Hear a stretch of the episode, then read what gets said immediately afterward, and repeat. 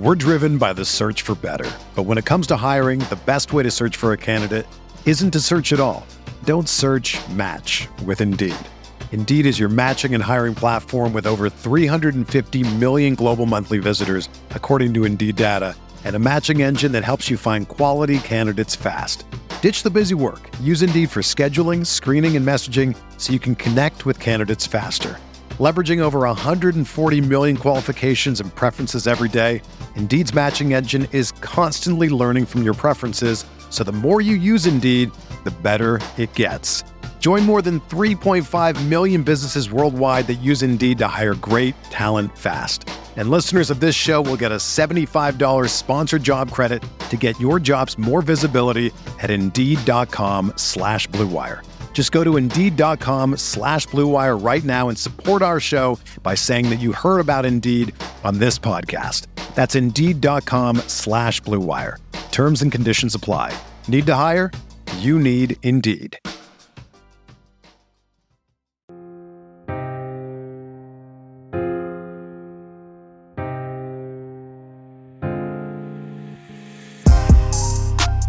I'm working hard for respect in my city.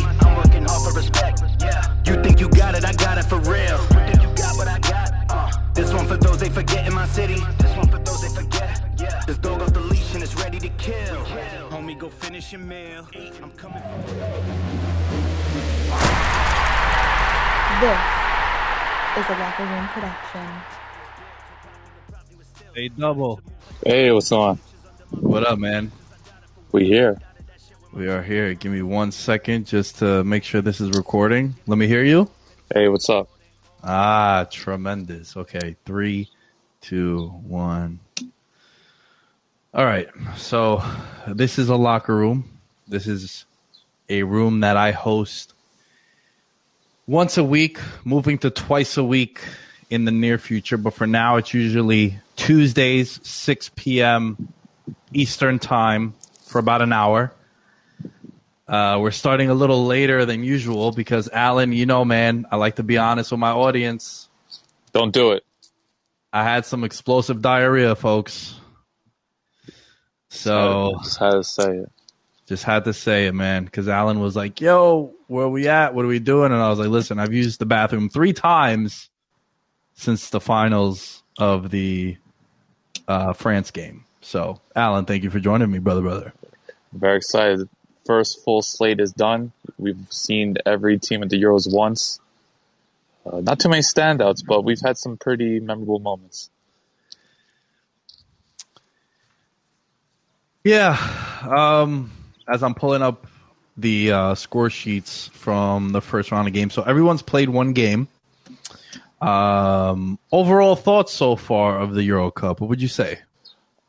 Uh, I'm waiting for more, I guess, intensity. I, maybe just because of the long club season, we haven't quite gotten enough intensity or just classic games. Like I thought Germany France was very well played, even though France was a superior team. I did see enough quality from both teams, and I obviously Netherlands Ukraine really set the bar high. But I don't know, I just I feel like we haven't really seen many comebacks yet. Not a lot of upsets. So, and I think some teams were like playing for a draw, a la Croatia, which was very disheartening. So.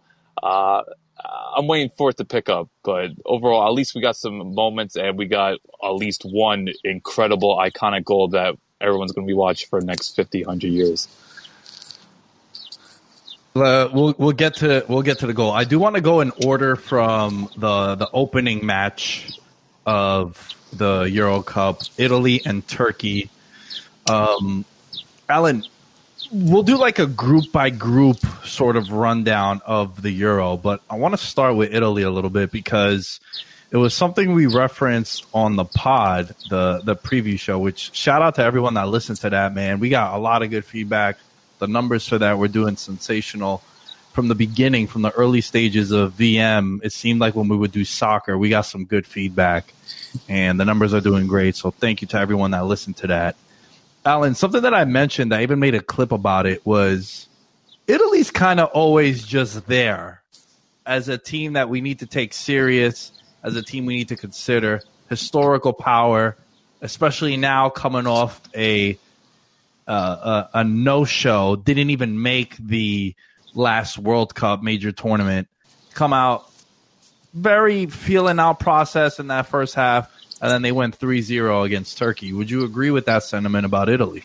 I think that the biggest winners, if you want to look at it from like a morale standpoint, like they really made their mark, and they had to, given that you know, the game was at the Stadio Olimpico, a very balanced group, but it's a group that you think they should win, and we wanted to see this free flowing Italian attack, and they create a lot of chances, and I was surprised at how they just completely backed Turkey up, and think they could have scored more, maybe gotten a penalty or two in the first half. But overall, you have to be impressed with Italy, and I think there's more to come. And you look at like all the top teams you know, in their first slate, I think from an expectation standpoint, I think Italy's the one team that uh, probably surpassed expectations, and there's a really good feeling about them. Yeah, man, it, it's gonna. It, it, I find issues trying to disagree with that, man. They were unbelievable, uh, especially in that second half. Really opened it up. Number four, Spina, uh, uh, Spinazzola, yes. Spina, oh my goodness, dude! I'll be honest with you, bro.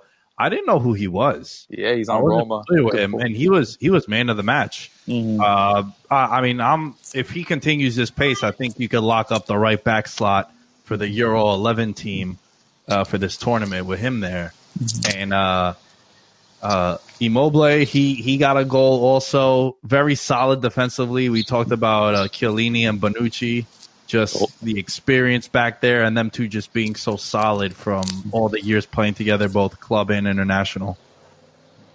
Yeah, and uh, I think Barella is also a huge thing. At that time midfield, which had they haven't had Verratti yet, and when he comes back in the fall, we'll, they'll see him even be more solidified there. But overall, you just have to. There's a lot of good vibes out in Italy, which is rare because usually going to tournament, there's a lot of paranoia. This time around, uh, just overall good vibes.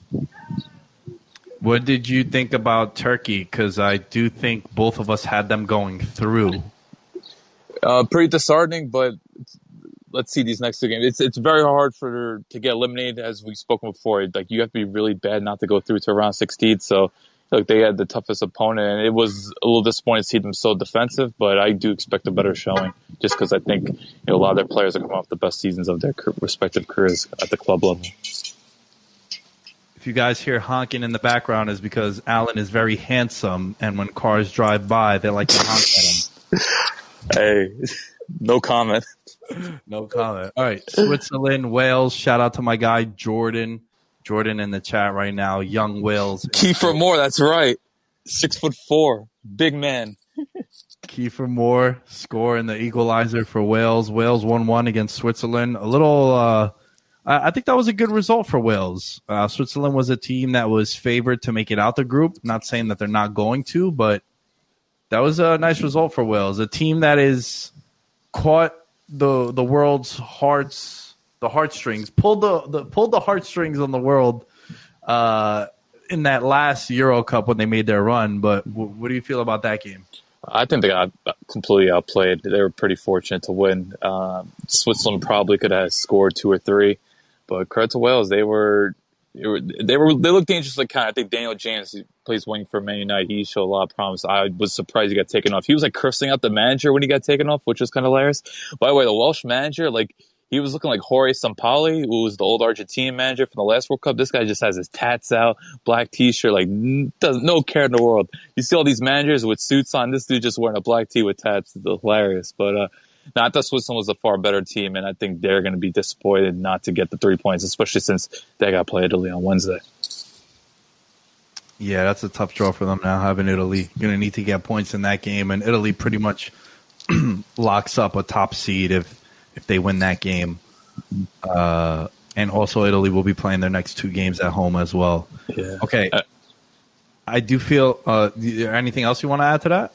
No, I just, I just want to mention I think Wales gets a little bit benefit because if Italy wins, they probably will rest their players. Rest so Wales, guys, yeah. yeah. Wales could get that advantage, kind of like Ireland back in 2016.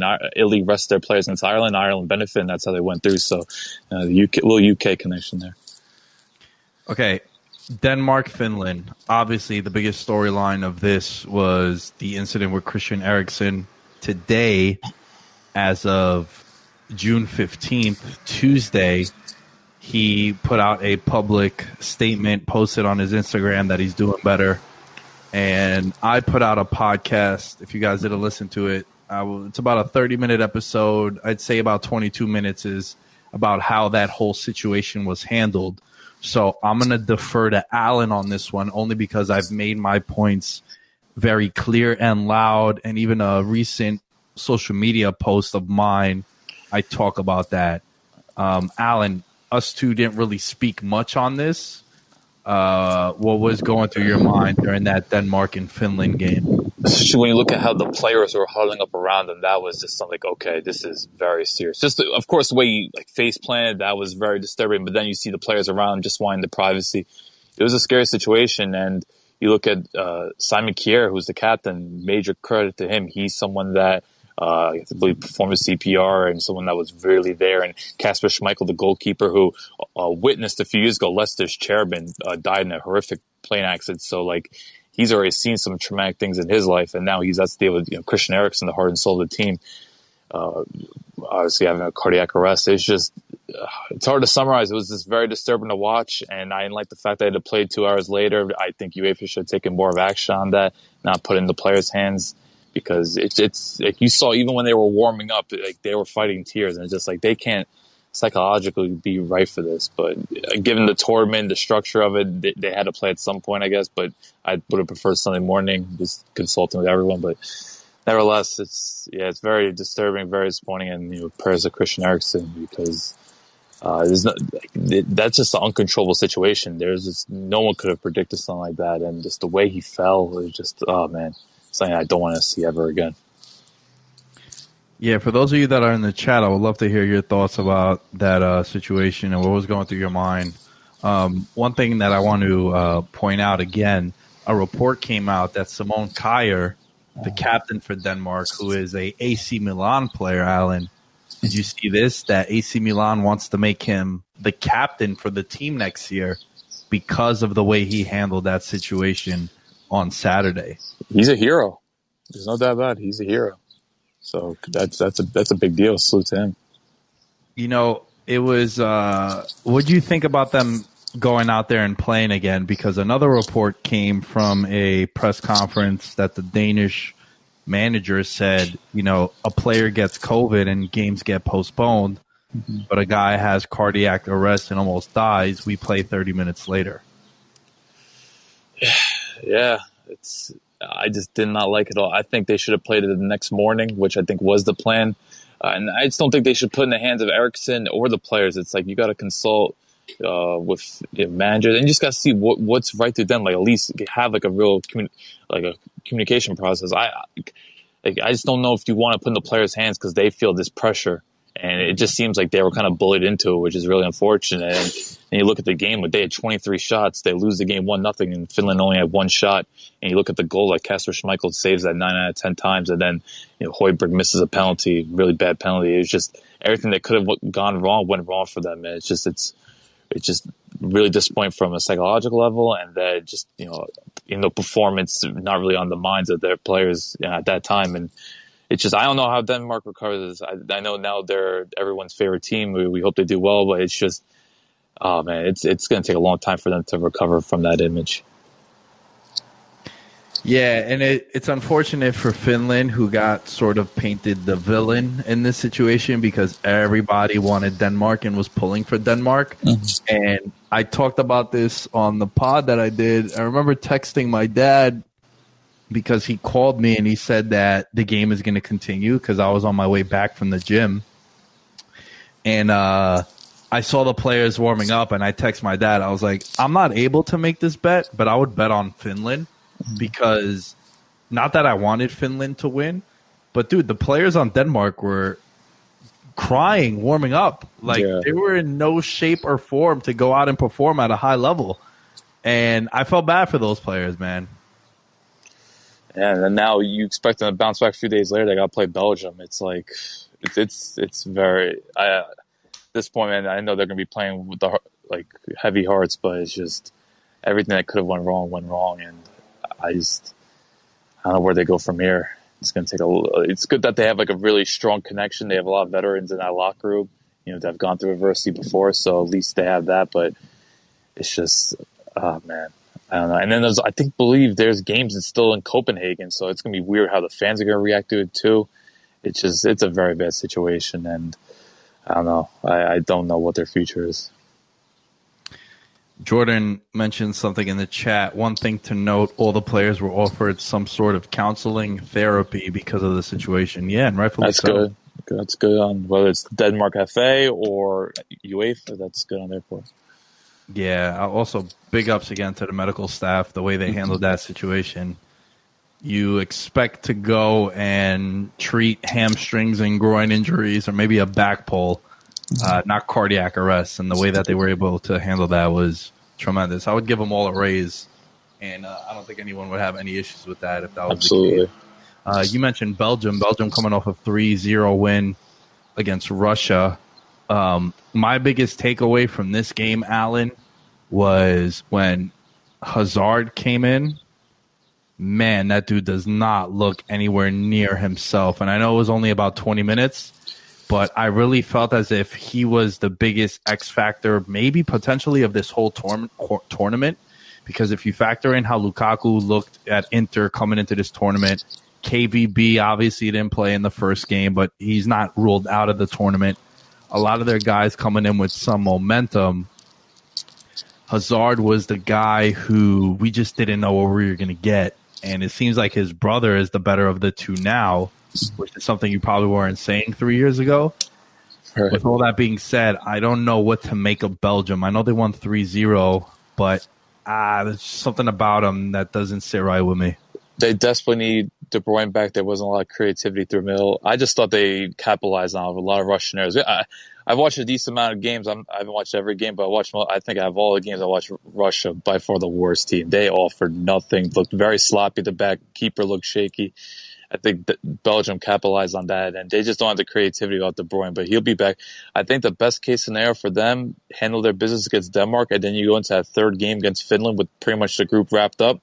Maybe that's where you give Hazard a start, and hopefully he gets back some sort of fitness because you want that third game where you, pretty much locked up first place and you had that flexibility. So that's the best case scenario for them. I didn't think they necessarily looked bad, but I I think that game was more of just how hopeless Russia looked rather than how good Belgium was.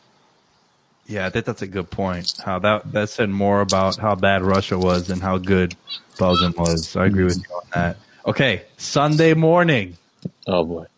Oh boy is right. My guy Alan. I text Alan, uh, basically said, "What the fuck was that?" And he sent me a rant, and uh, I figure we, we let him elaborate a little bit more on the uh, on the pod. Uh, what happened with Croatia, man? First of all, I do feel like your expectations were a, a lot lower with this crop coming in. A little bit of turnover. Um, a lot of guys that the casual might not know of, though Modric is still there, Perisic is still there. Tell us, tell us about this game, man. England coming out 1-0 win, Sterling versus Croatia. I think it could have been two or three nil. It was just, I think the fact that they really did not create much, even though possession was 50 50, I just thought England looked more tense. They were pressing a lot more. They were winning second balls. It just seemed like England, for the most part, was in control. I don't think Pickford had to make one difficult save. I think Croatia may have had two half chances. And it's just, I, they don't know their best team right now. They tried Rebic up top. He's a winger. Because I think Croatia was just looking at, we're going to press England, and then hopefully that midfield will control with Brozovic, Modric, and Kovacic. But England's midfield completely outplayed them. Like, dude, Kalvin Phillips is the player who was at the second division with Leeds last year. He now leads in the Premiership. He was like their main player. He completely outplayed them. Like they, the fact that England ran the midfield and created loads of chances, probably should have won two, three, nil, like I mentioned before.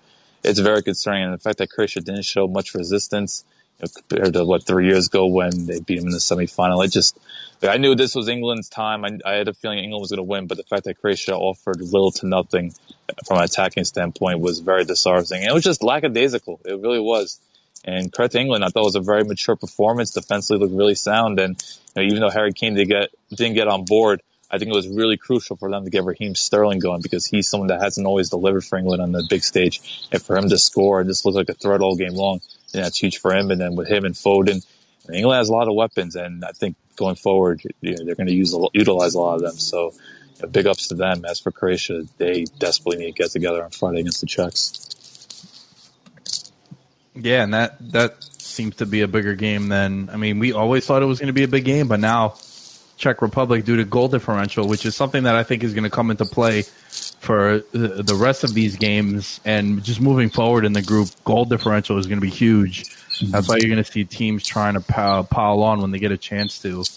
Um, you know, uh, we still haven't gotten to the team that has impressed me the most thus far. We'll get to them in a second, but you know, it was it was nice to see that with all these Manchester United and and Tottenham guys on on England, it was sort of guys from like like you said, um, the dude that kind of made that chance, Gal- uh, Galvin Phillips, Declan Rice, like Yeah. you know, it was nice to see that too. Mason Mount played, and yeah, they just have so much talent still. You know, just on that team. You know, Yeah. Jack Grealish is a guy who a lot of the English fans. uh Would you say he's a polarizing player or what? No, I think everyone.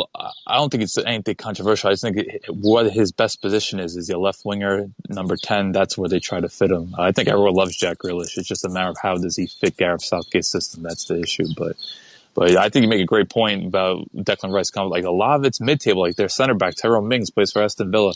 Like this is this England team isn't just fully comprised of Chelsea players, Manchester United, Man City players. It's fairly well balanced, and you have to like the look of them. Okay, next up, Austria beat North Macedonia. Um, they had a moment. Your boy Pandev. Man, 30, what, 37 bigger bald spot than people I know in their 50s. So they tie it. They had a little moment. It was nice, but uh, Austria goes on and wins three one over North Macedonia. Um, look, that was a game that I kind of had on in the background. wasn't really focused on it too much. Just a game that I didn't even want to wager on. Didn't even do any daily fantasy. It was very just, you know, the matchup was very mediocre for me. So there's not much that I saw. Just that Alaba is was every time I would look, he seemed to be involved or near the ball. yeah, he has to be. He's the heart and soul of that team. I think this this matchup was like a prime example of like why the Euros being watered down to 24 teams. This is like a prime matchup. It's like this is why 24 is probably not the best format, and this is what you're going to get when you do give more teams opportunities.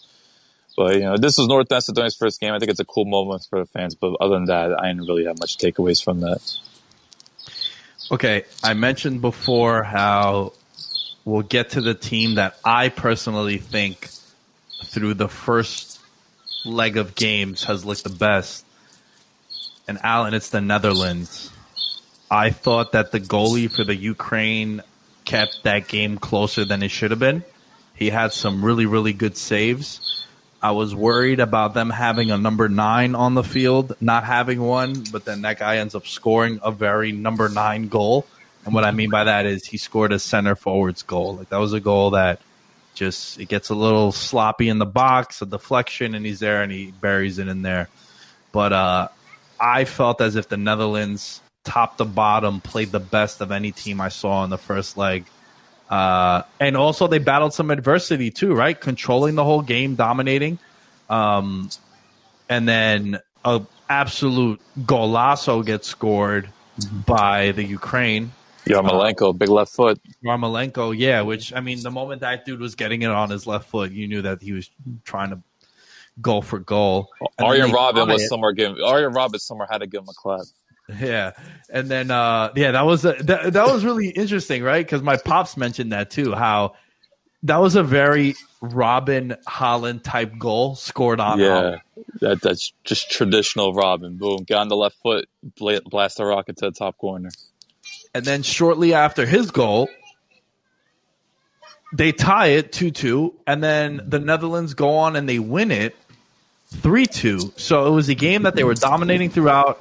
Then they were about to drop points, and then they go on and they win it three two. And yo, look, it's not your Aya Robbens and Sneijders and Van Persies of the world, but they they got guys who you know like De Jong looked like the De Jong everyone fell in love with on Ajax. Uh, Wijnaldum really dominated in the midfield. Dumfries was up and down the flanks, and I really like what I saw from the Netherlands. Man, how do you feel about that sentiment? Them being the best team that I've seen so far. I don't see it. I they look promising. They obviously create a lot of chances, but there's fragility in the back. The Ukraine create a lot of chances. I also think I thought Ukraine's goalie was responsible for two to three goals. The first goal, the way he just deflected right to Wanan was bad, and then the third goal, I think you have to stop that header. I know it was a little tricky, but there was a lot of time to at least make a better play on it. So um, I think Ukraine's keeper played a big part of them actually losing, at least for two to three goals.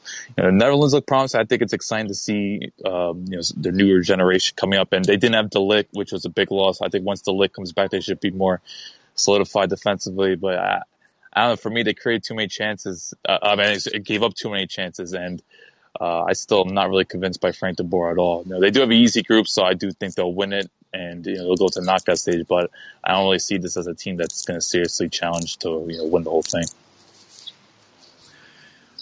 That's very fair. You know, after we recorded and I was doing a deep dive and being a piece of shit and a degenerate, uh, the roadmap for them to get to the semis is relatively easy. Uh, That's what you need.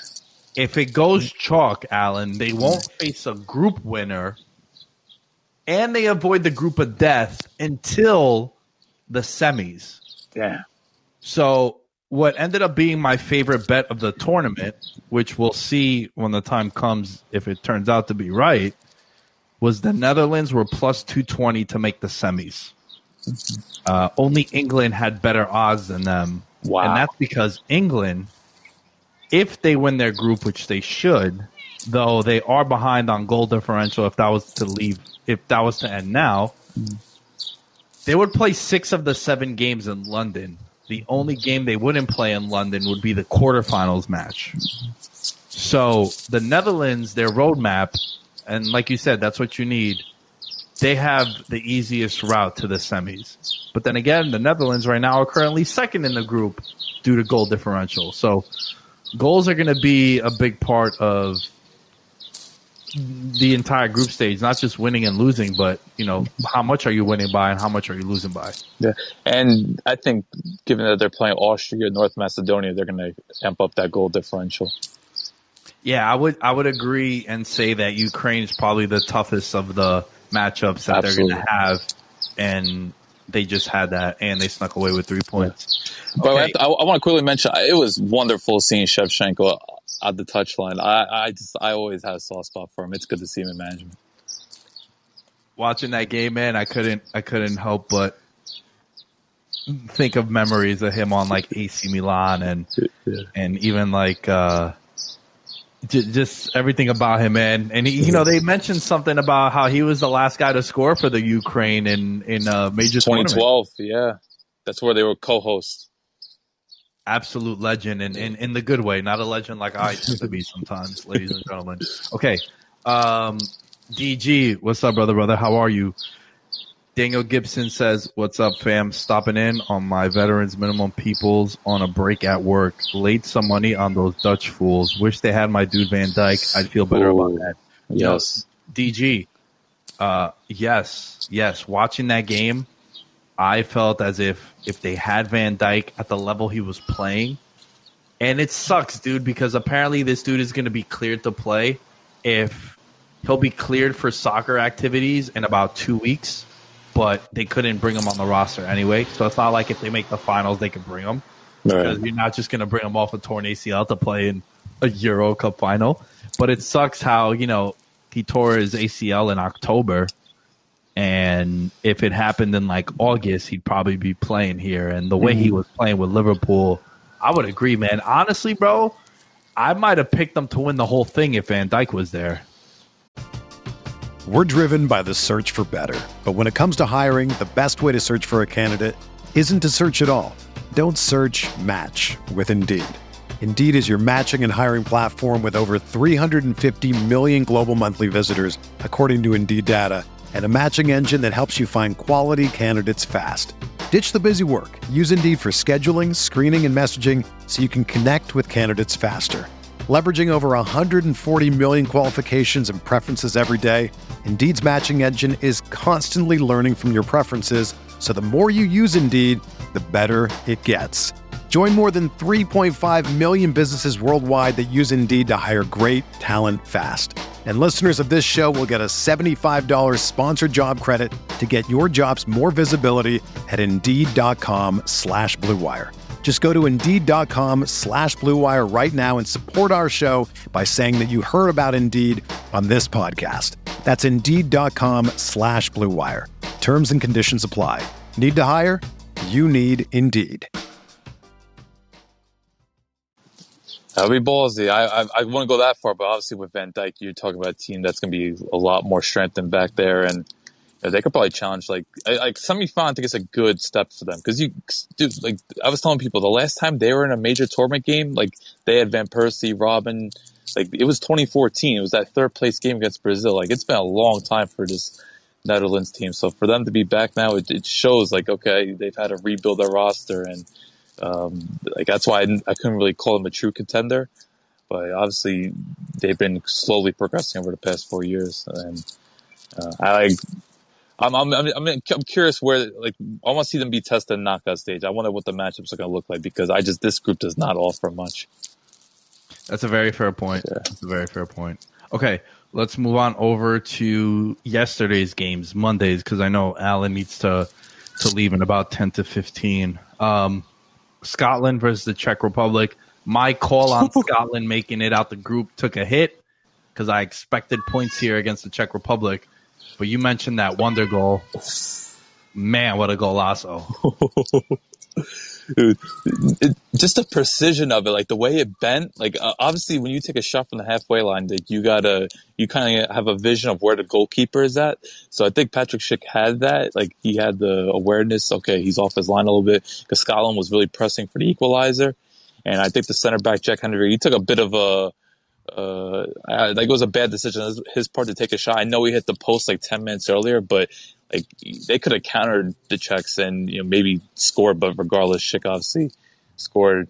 But I would, it's just one of those moments you're just like, wow, this, just the precision and the awareness to do it. And, you know, this first goal was brilliant as well, the header. And he's not someone that's this tall striker. He's no Jan Koller or Milan Baros, but he's a different kind of playmaker. And salute to the Czechs. I thought they were a bit fortunate. They, they allowed a lot of chances. I think Scotland should have done better with them.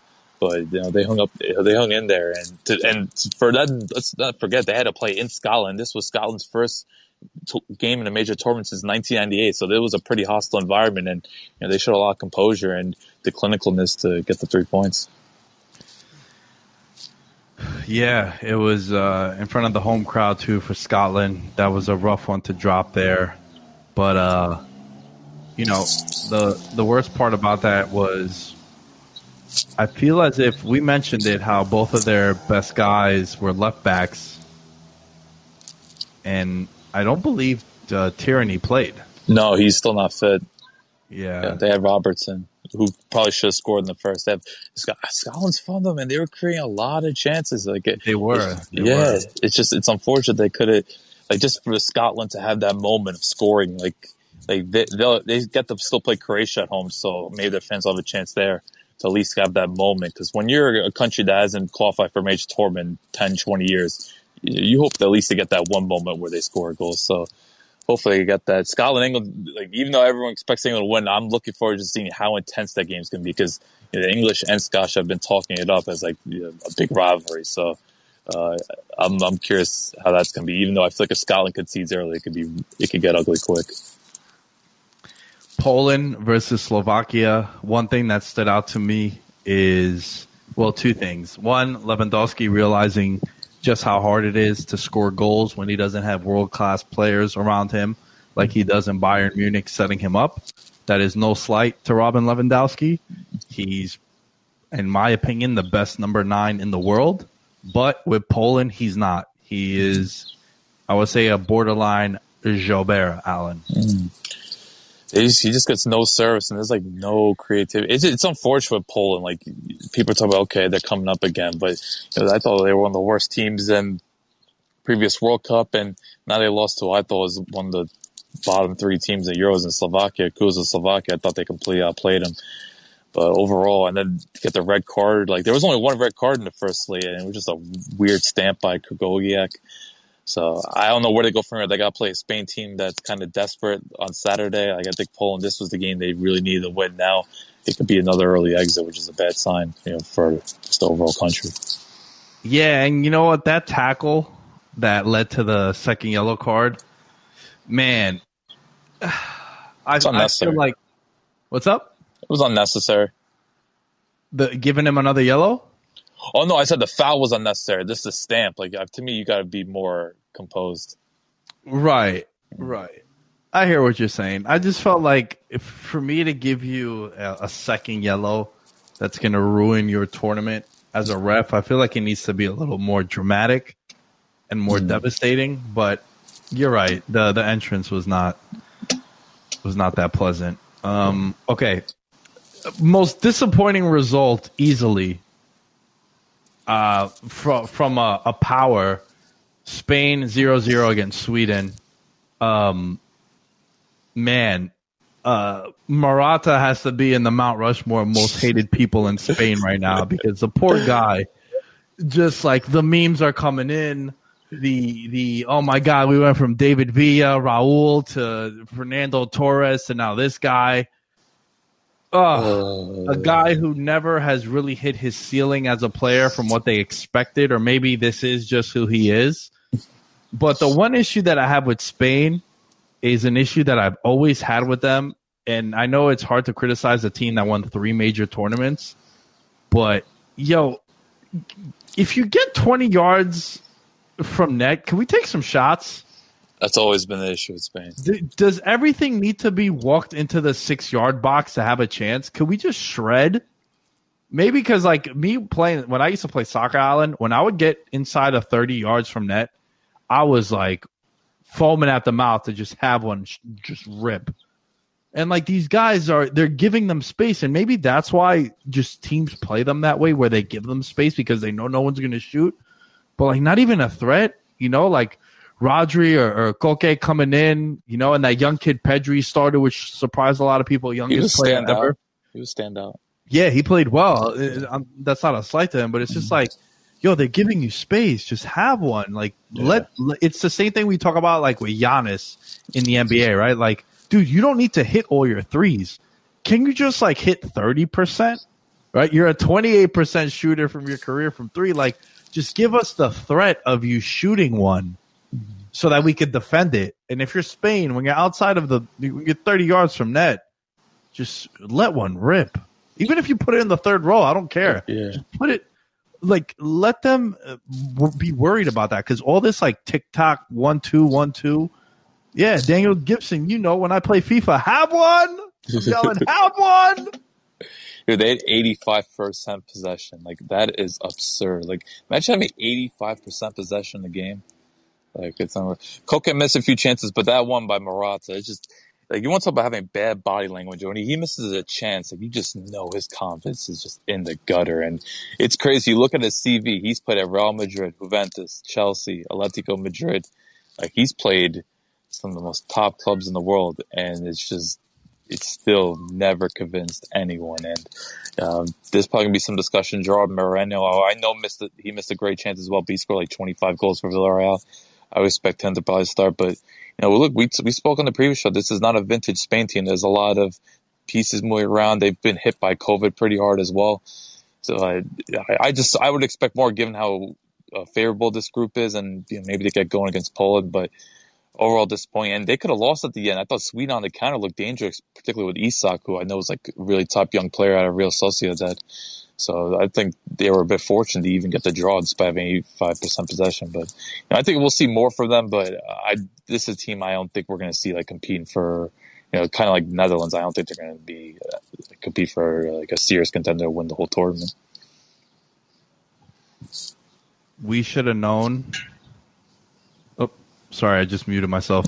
Uh, we should have known that Spain was going to be in trouble because they tied in World Cup qualifying to none other than the Greeks. We got yeah, just one mention. You know, Gotta there's have it. Come on, bro. I'm a Greek host. I got to do this. One mention.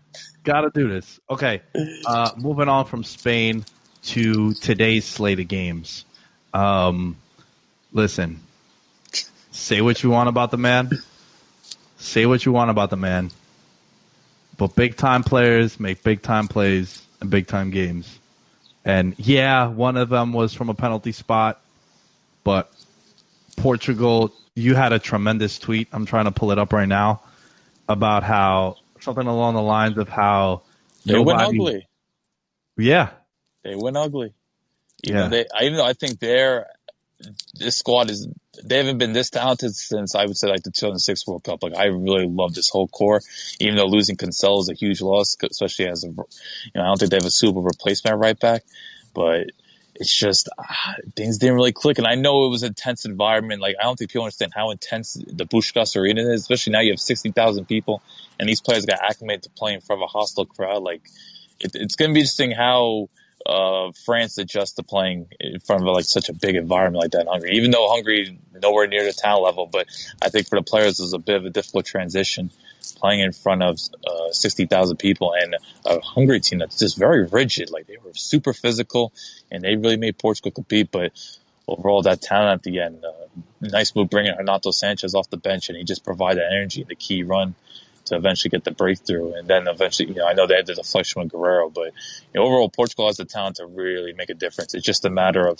I think they they're one of those teams like they still know what their best 11 is. And they're still trying to move pieces around to put together the right lineup to ultimately make the biggest run to the, you know, win the tournament. yeah. Your tweet was I got it right here in front of me. Um, fudge, it just had it. All right, there isn't a better, there isn't a team better at winning ugly than Portugal. And you know, it sucks how uh, a little bit before that first goal that Portugal scored, a beautiful goal by Hungary. The guy took on the defender on his own from like that, that right wing, cut it back in and scored. And uh, that would have looked like a, sh- a brutal defeat for Portugal, right? Like if Portugal is not to get three points in this game Yeah. With France and Germany looming, you would have been like, fuck, if you're a Portugal supporter. And then it sucks because I thought Hungary played really, really well. Honestly, Alan, if they were in any other group, I probably knowing what I know now, obviously hindsight is twenty twenty. Didn't know much about this team, but man, for losing three nothing, they played pretty well. And if they were in another group, I'd probably pick them to advance out of it. Yeah, and with the with the crowd advantage, but also just how just very physical. Like they, I've been waiting to see more teams play intense in this tournament. Like not many teams have looked as intense as Hungary has, and the way they were really pressing against Portugal, uh, you have to salute them. And I think you know it's they're upcoming, so they're playing France next. That's gonna be a real funky matchup because like France, I'm still waiting for them to get a second, third gear. It's, maybe Hungary could get a little bit more out of them, so that's gonna be a pretty exciting matchup. Last thing I want to say is Cristiano Ronaldo, I believe, has scored in eight straight major tournaments. Is it Uh, Alan? no, no, it's nine. Nine, Yo, that's the craziest stat. bro. That's absurd. Like, just the, the longevity of him on top. It's just unbelievable. And, you know, I was hoping someone, I don't know what network or maybe if I want someone to give him a Coca Cola and just see him chuck it again. Like Cristiano Ronaldo, I don't know if you saw a clip of like they, he, Coca Cola is apparently like a major sponsor the Euros. At a press conference, he took the Coca Cola away and put a water there. He's like, drink water, not Coca Cola. Just such a Ronaldo move, but you, you got good credit man. He, he runs it and, you know, look at his body. You know, guy's in the greatest shape of his life.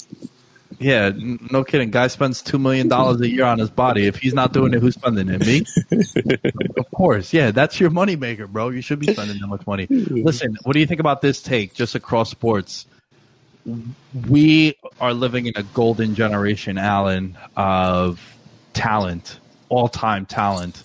At the same time, and for us, our generation, our demographic of you know the the under thirty five year olds, uh, we've we've really like we've experienced Cristiano Ronaldo fully his whole career, being able to comprehend it, understand it, appreciate it. Tom Brady and LeBron James, three legit goat candidates in their sports. For me personally, being able to follow them from the start, understand their greatness throughout the years, and just you know from start to whenever this seems to be ending, because you know we don't know when any of these are going to end the way they're going. Uh, you just got to sit back, man, and you know this isn't a LeBron Jordan debate. This isn't a Messi Ronaldo. It's just like, yo, t- take the hater hat off and just appreciate what we're experiencing right now because this is all time Mount Rushmore level shit. We're talking near two decades at this point of them being at top of their respective sports. You Bro. have to admire me. You might get sick of it, but you have to admire it. Yes, yes, a thousand times yes. You duration has to play into greatness. Like you're talking about two, bro. Twenty years of dominance is crazy. Guys go on two, three year stretches, and we're putting them in the Hall of Fame. Right. These guys are having two decade long runs. Unbelievable, man. Hats off to them. Big result for Portugal. And the last game that was played today, and we'll wrap up on this one uh, France and Germany. Um, Alan, I have a hot take, and I don't know how we can measure this, but I don't think there's a faster person in sports across the board in team sports, I should say, because I know people would be like Usain Bolt. Yeah. Team But, like, sports, yeah. there was a play that Mbappe made where it was like a bullshit through ball through, which with Mats Hummels. With Hummels having a legitimate 15 yard advantage on him. I gotta find this clip. I gotta post it on Instagram. It was so ridiculous. Mm-hmm. And Mbappe flies past them, and I thought it was a penalty. Bro. Me too. I did too. But but he did get some of the ball. Mbappe, this dude. A couple of years ago, we were doing this thing on VM with the old panel about the 25 under 25, the best 25 professional team sport athletes under the age of 25. And this was in 2018 uh, that we did this, I believe. No, it was 2019. Mbappe is 22 years old right now. He's still eligible for the Young Player of the Tournament award. um, but there are some sports books that are not taking the bet on that because they're like, no, this dude is probably going to win the golden ball for the whole tournament. Yo, he is, when it comes to, I think, must watch uh, players, he he has surpassed Neymar for me as far as just like you take a casual off the street and you're like, yo, you want to watch some dope shit? Mbappe's that dude. His speed, his power, his I mean I mean the soccer player that he is too. And like what more is there? We were talking about it cuz we were talking about it before I was on Xbox with my friends like what more can he do? He's won a World Cup. Is it just Champions League? Champions League and Euros. And Yeah. just could just kind of do what Ronaldo does, stay at the highest level, build your Yeah. legacy for the next 10, 15 years. And uh, it's so it was crazy like that. Even I know it got ruled out for offsides, but the goal that you know, I, I wish it was scored, but it was. But like it's the way he, the way he takes on defenders. Like defenders, if you have two men on them, like good luck to right back. Like poor Kimmich, who had, I was shocked he stayed on the pitch. Uh, he got yellow card the seventh minute. I'm like, oh, if you're a right back and you get a yellow card in the seventh minute and, and going against Mbappe, like that whole game, you're gonna have to be so paranoid. And credit to him, he's a world class player, one of the few Germany still has. Just for him to you know have the composure, stay on the pitch, and just defend. Like I thought Germany did a decent job like containing him, but oh man, France is just they didn't have to get into like third gear. They just played through Germany pretty easily, and it's you saw the dimension that Benzema brings now. Like what an upgrade over Giroud, like the way the runs that he was making, and you know France, fortunate they I think they could have won four nothing if things worked out their way, but. Overall, Mbappe playing a huge part, and just, you see the respect that he commands now, and I think it's going to just open things up for the rest of the France team. Yeah, I mean, it, it seemed like during the World Cup he was starting to get that respect, and then it was just too late for some teams to adjust to. By the time they realized that they were chasing France from behind, uh, I loved, I loved that goal that Benzema scored, a world class goal, even though it got called back. But yeah, man, it seemed like uh, Germany had some chances, but never to a point where I kind of felt like France didn't have that game in the bag. Does that make sense? Yeah, I thought they were in complete control. Other than Gnabry had a thing, you know, he kind of scuffed it, but almost with it. But besides that, I think France Pogba, Kanté, amazing performance. I thought Varane didn't put a foot wrong. Varane was everywhere, man. Just once again showcasing why he's one of the best center backs in the world. I just think that France team is absolutely loaded, and other than maybe Rabiot, who looked a little shaky, I just think that they look so solidified, and you just know, like every game, they're going to pretty much be in control. And unless Lloris blows it or they're missing chances, like I don't know how France is going to lose. Like it's going to have to take something stunning for them to, you know, drop points. Because you think about it, like the last two tournaments, other than the Portugal game, they have not lost in the last two major tournaments. Like they're just they're always in control, and even when the posting team has possession, which you saw with Germany in the second half, Germany started getting into it more. It's like they're not really creating anything, and you know, from a Germany standpoint, I think it's concerning that like a lot of their players, particularly from attacking sense, they weren't creating chances. They're not coming off good club seasons. Like it, it just doesn't seem like Germany has a lot of difference makers, and I think that's a huge concern going forward. So uh, for France, I think other than Italy, I think I was most impressed by France. Even though I knew coming in like, okay, France is the team to beat. We all know that. But from a Germany standpoint, they just looked like they were out of ideas pretty quickly. And you know, I don't know what Joachim Low uh, is going to do, but you know, they, I think they they're another team that needs to figure out what their best lineup is. Because I don't think it was that today. And uh, just so much riches on the bench, right? We didn't see Giroud, but that's an option. They bring in Dembele at the end. They also have Coman on the bench too. Uh, just, just so much, so much depth. Uh, all right, as we start to wrap up here, because I know you gotta go, and also I want to keep this to a relatively short one. Uh, I'm gonna ask you two quick questions. Gonna put you on the spot. You, you hate when I do this to you, but I like the natural reaction. Let's do it. What team do you think is in the most trouble after one game? Oh, Croatia. Yeah, close to home. Dude, I I think out of all the bigger teams, like they were the most disappointing. They, I didn't think they put up much of a threat against them. And after seeing what the Czechs done, it's it's a big test, especially for this generation that you know decent amount and this is probably their last go at it. So for them to go out sad in the group stage would be horrible look. So yeah, they need a they need a response ASAP. Them in Germany. Yeah, it's hard to disagree with that. I do think some of the teams that don't have any points now also are behind the eight ball when it comes to goal differential, or like Turkey. They got no points and also minus three. Russia minus three, no points. Yeah, that's Um, fair.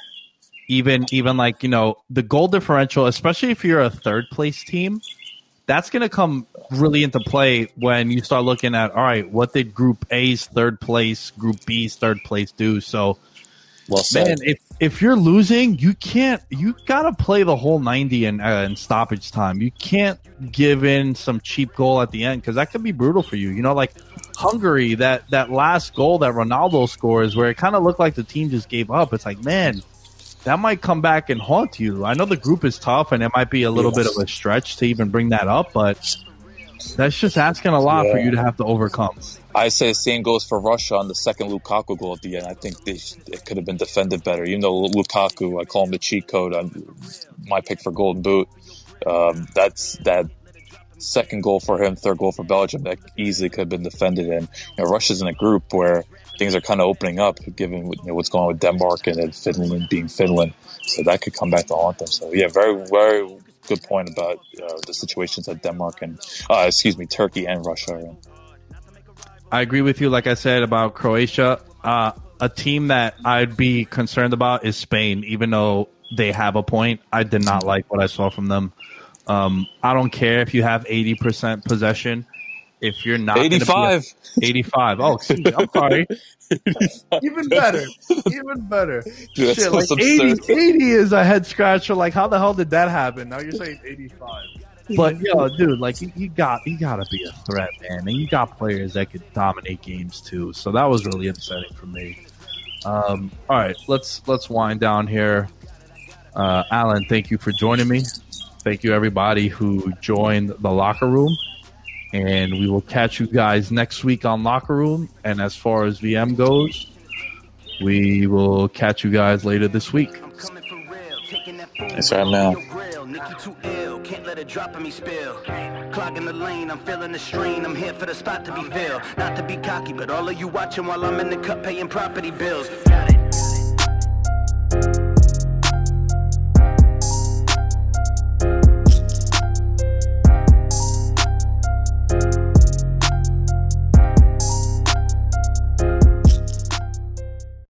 Is the story of the one. As head of maintenance at a concert hall, he knows the show must always go on. That's why he works behind the scenes, ensuring every light is working, the HVAC is humming, and his facility shines. With Grainger's supplies and solutions for every challenge he faces, plus 24 7 customer support, his venue never misses a beat. Call quickgranger.com or just stop by. Grainger, for the ones who get it done.